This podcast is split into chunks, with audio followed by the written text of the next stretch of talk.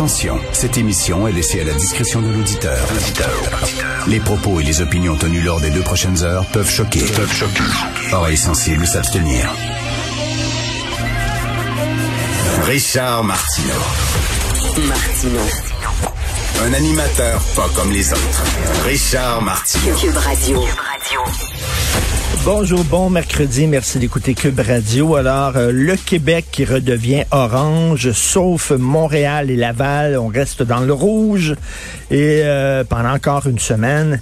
Et euh, Marie-Pierre Morin aussi qui passe euh, du jaune au rouge. Ça change avec Marie-Pierre Morin. Donc maintenant, on, va avoir, tiens, un signalement chaque jour euh, de quelle couleur va être Marie-Pierre Morin? Donc, elle était rouge, hein, c'est-à-dire qu'elle pouvait pas, elle avait perdu tous ses contrats. Elle était radioactive. Après ça, elle est passée au jaune. Elle est passée au jaune parce qu'elle a commencé à avoir des contrats, ça allait bien. Mais là, hier, euh, Bell Media a décidé de tirer la plug sur sa série documentaire. Donc, elle est retournée au rouge. Marie-Pierre Morin passe du jaune au rouge, mais qui sait, ça va peut-être changer. Elle est euh, redevenue radioactive soudainement. Pourquoi? Pourquoi un jour était, correct, elle s'en sortait, elle revenait, elle faisait son retour, était, tout le monde en parle, les gens lui avaient donné des contrats, elle avait euh, un rôle dans un film, etc. Là, soudainement, non. Là, elle est redevenue rouge. Donc, on va suivre ça de très près, la couleur de euh, Marie-Pierre Morin. Avez-vous vu la mairesse hippie de Brownston, Brownsburg-Chatham? Brownsburg-Chatham? La mairesse s'est arrêtée pour avoir voulu casser des jambes. Elle voulait casser des jambes de, quelqu'un. Mais tu regardes, elle a l'air comme d'une super hippie, là. Tu sais, comme tout cool. Allô, toi? Comment ça va? Ça va bien? Elle a l'air vraiment de ça. Puis elle dit, mais casse ses jambes. Elle voulait faire tabasser un opposant politique. Attends, Barnouche, elle donne pas vraiment cette impression-là. Elle a l'air d'une fan des sœurs McGarrigle, tu sais. Peaceman et tout ça, là. Une vieille hippie, mais m'a cassé deux jambes, par exemple.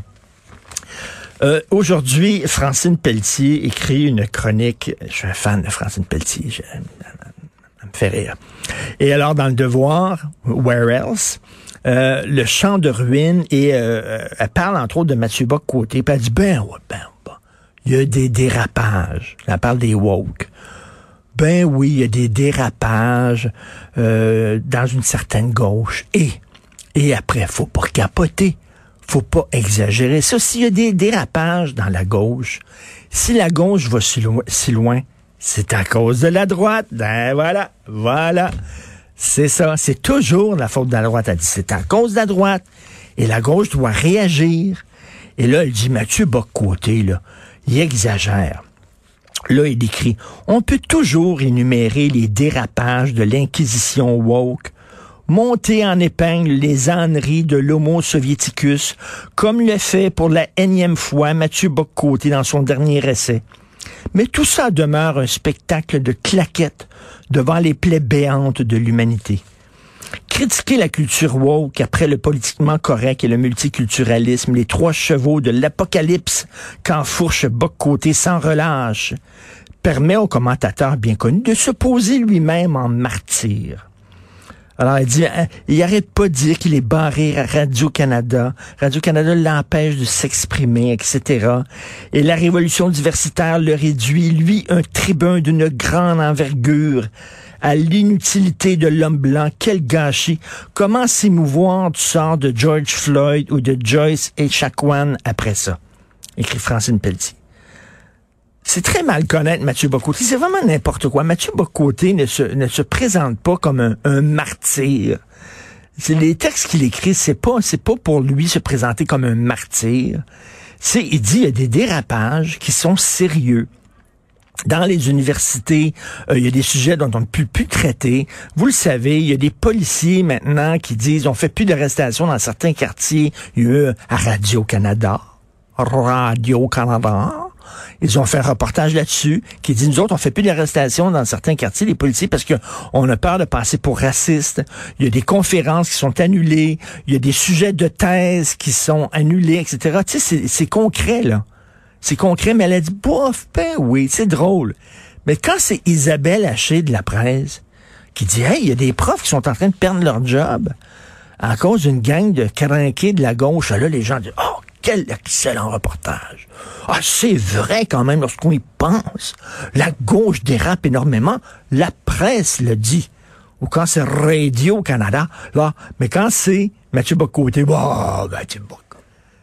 Et tu sais, c'est quand, les, gens qu'on considère de droite, qu'on étiquette à droite, quand ils disent il y a le feu dans la maison à gauche, ils disent ben non, il n'y a pas le feu.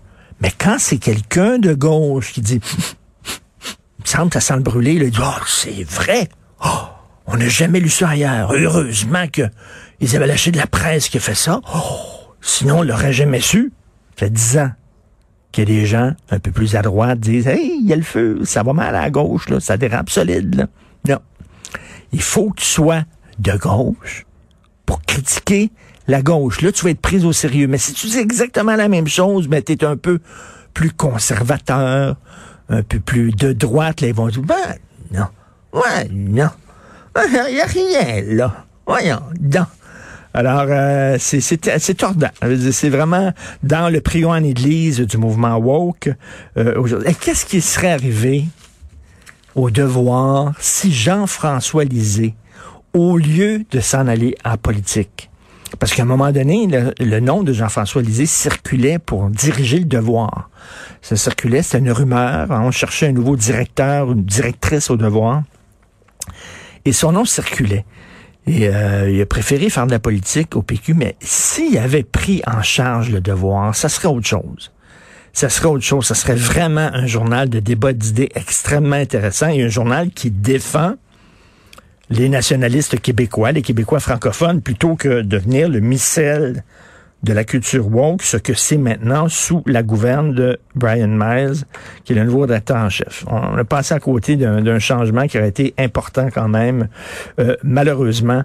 Donc, les Canadiens anglais sont en train de virer fou sur l'histoire de la Constitution.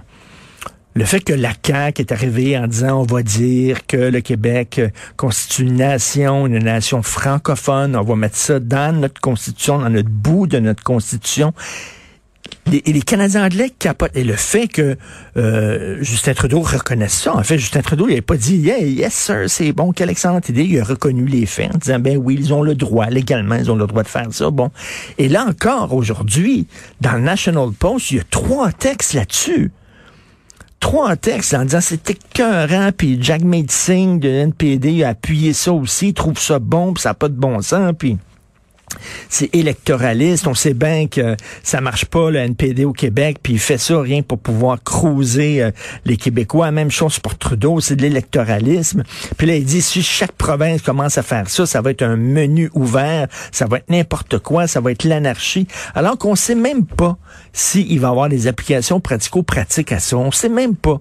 Jusqu'à maintenant, c'est symbolique. On dit que euh, on est une nation, on est francophone et c'est tout. Et on sait pas, là, c'est les y a une bataille entre les constitutionnalistes. C'est pas clair, même à la CAQ, c'est vraiment pas clair en disant est-ce qu'il va avoir vraiment un impact pratico-pratique sur les lois qu'on va être votées ou alors c'est seulement symbolique?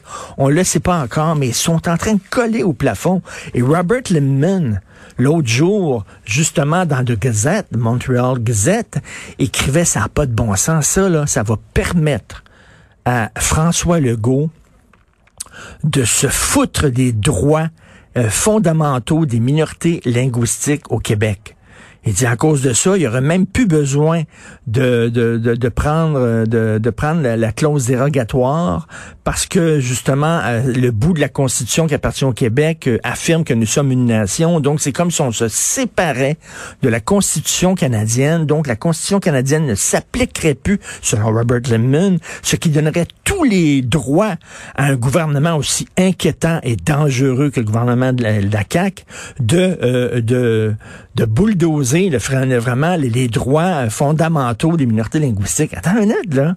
Il a écrit ça, Robert Lemon, quelques jours après le dépôt de la loi 96, loi 96 qui a été critiquée par les défenseurs de la langue en disant qu'elle est très, très timide, très timide. Et qu'est-ce qu'il disait dans la loi 96, François Legault? Il disait qu'il n'allait pas appliquer la loi 101 au cégep anglophone parce qu'il respectait le droit des anglophones de se faire éduquer dans leur langue. Et tout ça, donc, il montrait qu'il était très ouvert, même des gens disent beaucoup trop ouvert au fait anglais dans les, dans les, dans les institutions d'enseignement. Et Robert Littman disait, non, c'est épouvantable. C'est le feu vert, un gouvernement qui va être intolérant, là, puis qui va imposer ses vues. Ils sont en train de tilter et de capoter.